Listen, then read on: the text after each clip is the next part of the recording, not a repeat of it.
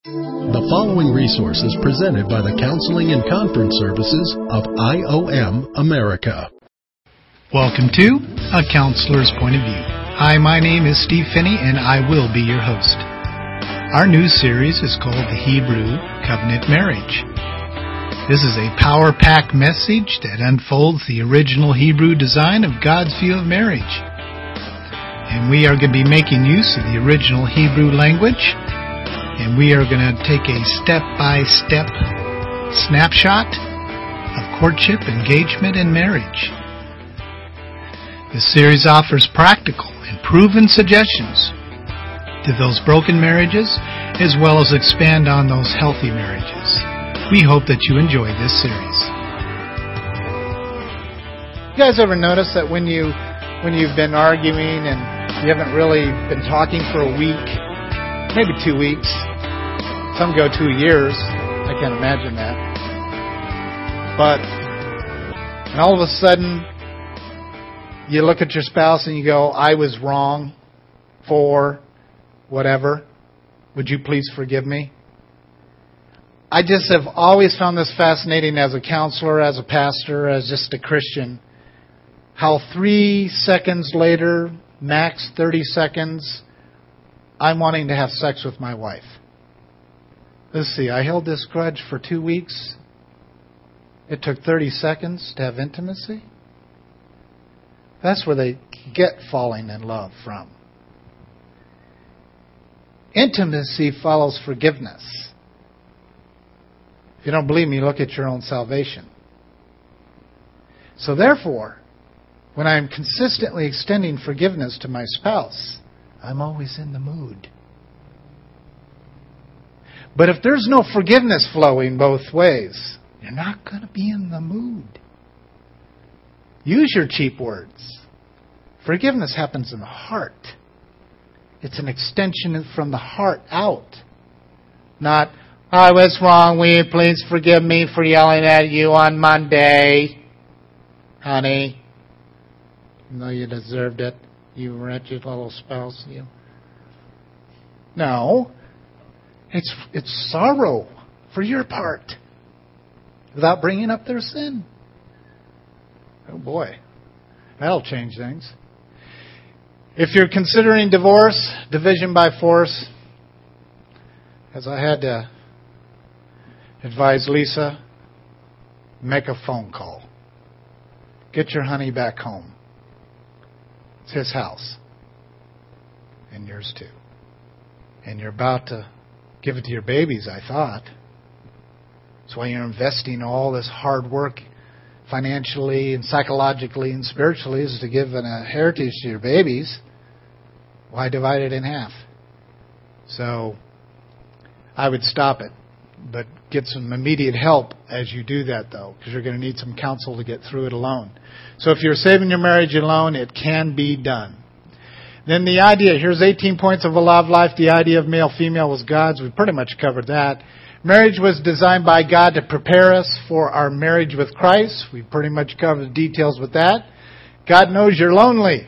And He wants you to be. That's the kooky thing about this whole deal. So when I get on my hands and knees and I go, God, I'm so lonely. I just need someone send someone in my life, so I'm just not so lonely. And God goes, I made you lonely. I put that void in you. Don't fill it with drugs, sex, and rock and roll. That's from my 70s. he, he, he put, put that in there so that he can fill it. He says, not only am I going to do that, Stephen, I'm going to give you a gift. I'm going to let you marry my son. Yeah? It's a very, very special privilege. Not everyone gets it. In fact, very few do. Most go to hell. The road's very wide, and many are on it. But I, yeah, can give it to you. Not, not only that, there's more. I'm going to give you the Holy Spirit, and the Holy Spirit is going to move and breathe through you, and you will feel intima that I have with the Holy Spirit inside you. You're going to feel it moving. I wonder where that comes from. What creates climax, and I don't want to get too blunt, there's no children here, is movement. When I feel the Spirit of the living God moving and breathing through me, there is no better feeling of intimacy. That is called spiritual, and this is a quote unquote, spiritual drunkenness. There is no better feeling. There's no better climax to know the Spirit is speaking, breathing, moving through you, and God the Father, God the Son, the Holy Spirit are together moving and breathing through a human soul. I don't want to quit preaching, to be honest with you, which helps him with accountability things because I want that feeling every day in my office and I want that feeling every day in a conference. That breathing, moving, intimacy. I just get to go along for a free ride. It's awesome. But you know what? I still have those lonely times. I'm telling you guys, I throw the worst temper tantrums ever. Now, I may not throw plates. My temper, temper, temper tantrums aren't external, they're internal. I go through these phases of no one cares. They always use me. They're smiling and shaking my hands because they're going to ask for advice. I do. I go through these little fits where I go, they just they just use me. They don't, they don't care about me or you know who I am or what I like. This and God goes, "Oh, I'm so sorry." No. He says, "Let me hug you." He God just takes time and he goes. I, I can just see the whole scene of Jesus, you know, and the, the kids are wanting to come up, the disciples are being, you know, you know, the bodyguards for the pastor. Nope, Keep the children away from thy past, that pastor. No, he sits down. He takes the time. He sits down. He says, "Come here, kids." That's what he does to see. Come here. He doesn't beat me with, "Oh, you still want me?" I'm sorry. He says, "Come here. Let me give you a hug. Crawl on my lap." Jesus comes over and goes, "Honey, let me hold you." I can't consummate yet, so I'm sorry. Because we're in our engagement. But just let me hold you. Now, as a guy, that's kind of weird. What was it, just a couple weeks ago in our small group, one guy says, that, that's homo. I said, go look up homo, and we did, didn't we? And what does it mean? Under one home. One unit. That's kind of his goal. He wants us to embrace intimacy so we can give it away. He will hug us when we're lonely. Marriage was designed to experience joy, that's for sure. You must stop depending on outside relationships to find happiness. I'm not just talking about the internet sex you're having or the emotional relationship you're having with the person at work or being a little too nice to the neighbor or just having an affair in your mind. All those are wrong, but those are too obvious. What I'm talking about is any human relationship where you are getting something from them that you are to be getting from your pouring with Christ. Because that's what keeps it pure. Then I pour it into my wife. Pure. She pours it into the children. Pure. They pour it into the grandbabies. Pure. But when you mix it up and throw too many, you know, multi flavors into the mix, it gets very complicated. And I, I, I've got stories of kids that I've had to work with where they're figuring out that their daddy's having an affair, but see, nothing's being said. And I'm being put in a position lying to these kids. I have to set the parents down. I say, I can't lie to your children. You're putting me in a bad spot here. You're going to have to tell your children what's happened. See, they don't want to because it's, you know, gets around. And God has a way of getting it to the top of the house. So, yes, as the Hickey said, confession is very important.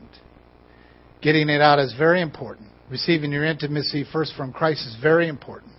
So that you can be the one that actually gives it away, and the true happiness is not, I'm happy, it's true joy, which finds pleasure in sorrow. That's what joy is. Finding pleasure in sorrow. Not masochistic. That's why you can be consider all joy, my brethren, when you endure various trials. You don't need happy circumstances to be joyful. Joy can be experienced in the middle of sorrow because you're content with what you have. Adopt it until death parts us, fairly significant. Stop feeling shame, particularly in the area of sex. The more lights, the better. The more transparency, the better. The more honesty, the better. Just enjoy each other the better. Just be yourselves without shame. Cross took care of all that shame. Toss a belief I married the wrong person. Has anyone ever suffered with that? I know I'm asking for a confession here. And I'm not bragging, but I can honestly say I have never suffered with that. But that's not for the purpose to say I'm better, because there's other things I have suffered with. But you know what? When I saw this angel called Jane Versteg, I heard in my very youthful Christianity, I heard in my mind through a loud thought, This is the woman which thou hast given you. I chased her down within two weeks, had a ring in front of her. Oh, and she had to wait and, you know, and wait on God. I said, Go ahead and wait, baby. You are mine. She had a little bit of the courtship stuff down. I had to go talk to her dad, and he was kind of a quiet guy. And, you know, I said, You know, I'd like to marry your daughter. And he coughed and gagged a little bit. And because I was this impulsive, a little bit impulsive, just a little bit impulsive, scrawny, skinny, non successful person. Couldn't read or write I didn't want to read or write when I met my wife. I was labeled actually mentally retarded the day I met my wife. She basically took me and grew me. She taught me how to read, write. She took me through all of her college books even before I entered school for the first time. She taught me about what marriage is. She taught me about what women are like, what men are like that she knew. I was absolutely, absolutely ignorant when I met her. Oh, I know why God put her in my life, and that's why I have never questioned it. And pray I never do. I know that I know that woman was put in my life, or I would be uh, in prison or something. Maybe dead. Probably dead because of stuff I was doing. And I was doing some very bad things. I mean, Alice Cooper was my idol, for Pete's sake although he didn't really do the things that I did, I still want to have a talk with him. I was doing the things he was singing about. And he, I found out he wasn't doing it. It was just a show. Boy, was I mad. Power music. Cleave to your spouse in spite of circumstance, uh, circumstances. If you have an emotional vacuum, let God fill it. Kind of covered that one. Guard yourself against immorality. Um, is that a bigger problem for males or females? Nails? Do men have more physical affairs? Or do women have more physical affairs? Okay. Let's move on to the next slide. Actually, that is very true. But women are apt to have emotional affairs. Uh, that's what makes the the steamy novel sell to get a man to sit down and read a steamy novel. No, just get me on the internet. Just let me see a movie. Because men are see and they want to do. But yes, it does stay kind of rolling around up there. Keeps it active. But women are led into affairs very easily through the emotional romance of life. So my counsel in helping men is to really turn them into very emotional. I hate the word ro- uh, romantic, and I just haven't found a word yet that replaces it. Because actually, romantic means that you look like you're homosexual. And when I heard that, I've had a hard time with it since that day. You're like the Romans. That's where it came from. It was a description of you are like a Roman. So it was open sexual display in public, and it was usually a couple guys. But women do tend to be more caught up in the emotional, relational, whatever word we can find that shows more of the fun, emotional aspects of a relationship. So we've got to guard ourselves against that. Avoid telling the problems to the uh, your problems to the opposite sex, called friends.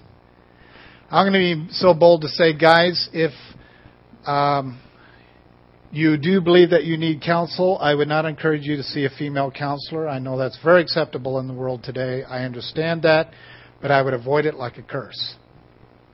So you're going to probably fall into a mama type of relationship or possibly something else. I believe guys need to be with guys and women need to be with women. If a pastor, of course, has to deal with couple type of relational problems, I believe it's very appropriate. But to keep the husband engaged, and when that's not possible, have female accountability with you as a pastor, counselor, whatever, uh, in that process. And uh, so, just some general rules there. There's so much that happens over a drink after work, telling your problems, and things just kind of take off from there. Most affairs, I was told, occur by one sharing one's pain with another person. Take it to your counselor. Uh, avoid counsel from people who encourage you to divorce that could be related to Job's friends. And then avoid being trapped by guilty feelings. It's only going to hinder you from actually growing. And then practice forgiveness at all cost. Now here's kind of what that looks like. Five very, very simple steps. Now these this forgiveness sheet that was in your is in your packet. These five steps are just kind of a boiler plate to the simplest way we can put this. When you're seeking forgiveness from someone, there's lots of fun little details that you can get educated about. On the back side of these sheets is actually a worksheet. I wouldn't actually work on this sheet. I would use this sheet as a master to run copies of because you'll probably want to do this off and on through the years, and you may want to give this to someone else. But here's how simple it is. Honey, I was wrong for getting upset at you and cursing or blah, blah, blah, whatever the thing is that was offensive. Would you please forgive me? You don't have to be crying to have true sorrow. But your heart does need to feel true sorrow. And then when they say yes, you say, well, thank you. If they say no, you go, okay. And you leave it alone, and every once a week you go back and ask them again. For five years or whatever it takes until they say, yes, I forgive you. Then, what can I do to help restore the trust that we've lost? That's my fault. Well, you're going to have to blah, blah, blah, blah, blah, blah, blah, blah. Guys, write it down. Every single item, write it down. And you say, I commit to doing my absolute best in Christ Jesus to fulfill this list. That's not paying for your own sin. It's being responsible for the ramifications of your sin. And if you get into this little control battle like, oh, you got conditions on your forgiveness. So, That's between that person and God. But if that person says, "Oh, honey, you don't have to do anything. I love you and I trust you. You blew it, and you know, let's go on with this. We're all right." Hopefully, they're not in denial. But if that's really the way they are, you, then you can walk away going, "Oh, thank God, that was probably a two-page consequence list." Well, that's what Christ does to us. He just goes, "Yeah, don't worry about it, Phinney. I'll, I'll, I'll take care of that." But see, humans aren't like that. They don't believe until they see. Track record. So early on in grace teaching, I used to preach against it. But I don't do that anymore. I tell the guy or the gal, it's usually the guy, you meet the list and hit it. You know, do it to the T, as they say. Because we're human. And if some of the things are unreasonable, it doesn't matter. I take the list and you bring it before the council and you sit down with your council and you say, here's what she gave me or he gave me. Help me. What's reasonable? What's not reasonable? How can I work this so I, want to win her trust back? Even though grace in Christ Jesus, I don't need to. Nor should she expect it out of me. But I want to. So, if you want your wife or your husband to function like Jesus with grace, when they're not there, good luck, as they say. You're going to wait a long time. So, that's what's behind that article about the mockery of faith. Sometimes, you know, faith without works is just dead. And I, it is Christ in me doing it. So that's why I take the list before God. Say, I go, God, I can't do this. You're going to have to do this through me. And he's like, That's what I'm all about, buddy. I'm your husband. The husband does all the work. The wife's just a vessel to carry life. Mother of the living. Just carry the life, Steve. Let me do the work. I got you. That's the exchange life. Don't fall into the trap of physical distant breeds safety. Whew. Has anyone found that to be true, by the way? I'm not going to talk to her for a week. You feel better at the end of the week. I feel so good that I didn't talk to you. I still feel so refreshed. You feel like garbage. The longer you hold a grudge, the more cancer you get. The more it gets eaten away at your relationship.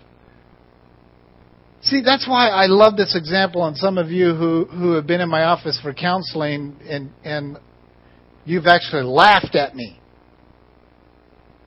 Because I love this passage. And that is when Christ, when Christ said in Matthew 5, he says, okay, now, Steve, when someone slaps your right cheek, turn to them the left as well. Oh, by the way, when they take your coat, go ahead and give them your shoes too. And then when they force you to go one mile, go two. So, in other words, Stephen, you got to be thinking coat and shoes, right cheek and left cheek, two miles instead of one mile before they hit you. Well, my question to God was, that's impossible. No human can do that. His response in my prayer time was, that's correct. So therefore, what has to happen is, you're not going golfing, are you, Greg? Okay, because you don't go without me. Okay. So what has to happen here is, I have to stand forgiving. See, here comes the rejection, the insult. I have to be completely through the forgiving process, extending forgiveness process, by the time I get my other cheek turned. That's called stepping into rejection. Why? So they can see the love of God in my eyes. That there's actually, it's actually humanly possible to love someone when you're being rejected. Just whack. Turn Step into it. God loves you. It's okay. whack, you get hit again. It's okay. Now that's the kind of forgiveness I want. That's what I want to be a master of, so to speak, with a little m. To stand there and go, I'm to invite a slap? Uh huh. And then have the payment already laid out. Two miles, shoes and coat, both cheeks, have it all decided ahead of time. You know what causes us to unforgive people? Surprise. The element of surprise. That's it. As simple as I can make it for you. People don't forgive the other person because they got caught off guard. dare you say that to me? I'm going to go to the mountain and pray for two months to choose to forgive you. You sinner. I don't want to spend my two weeks in the mountains like Christ did because I'm trying to get over someone slapping me. I want to spend my two, two, two weeks in the mountain experience with God, listening to Him, enjoying intimacy. Not spending hour after hour, I've got to forgive Him. Help me, oh God. He's like, honey, I helped you a long time ago. Just embrace it. Just let it go. Rub your cheek and move on. It's okay. As you can tell up there, unless you're being abused, I am not advocating staying in an abusive relationship. You'll never have divorce come out of this mouth. But to stand there and be abused by, you know, physical abuse, no, no. He's breaking, it's usually he, he's breaking the laws of the land. So there's going to be definitely some turning them in because he's breaking the laws of the land, higher authority. So there are ways to handle things properly. Don't lie to yourself or against the Word of God. Embrace your pain. It really can become your friend. It's one of my wife's favorite sayings. She got that from the Lord as she was crumbled into a pile of mush after her her mother died, trying to get the house in order back in the Midwest. And she was just, she was very close to her parents as I was as well. And this was a this was a horrific moment for her to embrace. And God said, "Embrace your pain. I'll meet you there." So that's kind of become a little mantra for us. Embrace your pain. I'll meet you there. You go there first. I'll meet you there. I'm coming. But I want you to go embrace it. There's a lot of intimacy in pain. A lot. God's love is not untouchable or irrational. God's love is not a simple, easy, or do your own kind of thing. What comes natural kind of thing. God's love is not to be fallen into, it's only embraced. God's love is not produced by trying to attract it. God's love is discovered in His Word. And you can learn the art of lovemaking. And so it's kind of like te- teaching a kid how to ride a bike. You really do need to teach him. Well, you can't have a teacher in your bedroom, or can you? So, Jenny and I have learned to do something. And we were told this before we got married. We didn't do it for five years. And we started doing it. But one of our friends said, you should actually pray while you're having sexual intercourse. You know, I looked at Art like, there is something seriously wrong with you, buddy. Because the only thing that's coming out of this mouth is, oh God. That's it. I had no clue what he was talking about. And every once in a while he would ask me how it's going. I just look at him like, you, you are nuts. I, they were here this, I don't know, a few months ago whenever they were here, and I asked him about that. He said, I don't even remember telling you that. So you guys did do it, didn't you? You were you were setting me up. He goes, no, we we we do. I said, but you don't remember telling me that? No, I don't. Well, then we started trying it. Whew.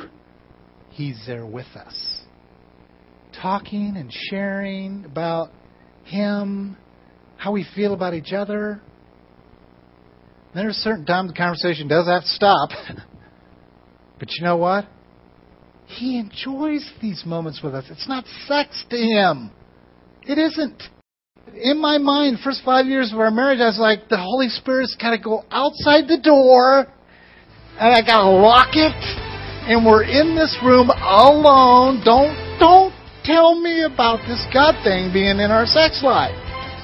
That's how I was. That's just, just too crazy. Boy, not anymore. I'm like, let's call down the thunder of heaven. Let's enjoy this, uh, all five of us. Let's enjoy this. Father, Son, Holy Spirit, and Stephen Jane. You've been listening to A Counselor's Point of View. Our topic has been the Hebrew Covenant Marriage.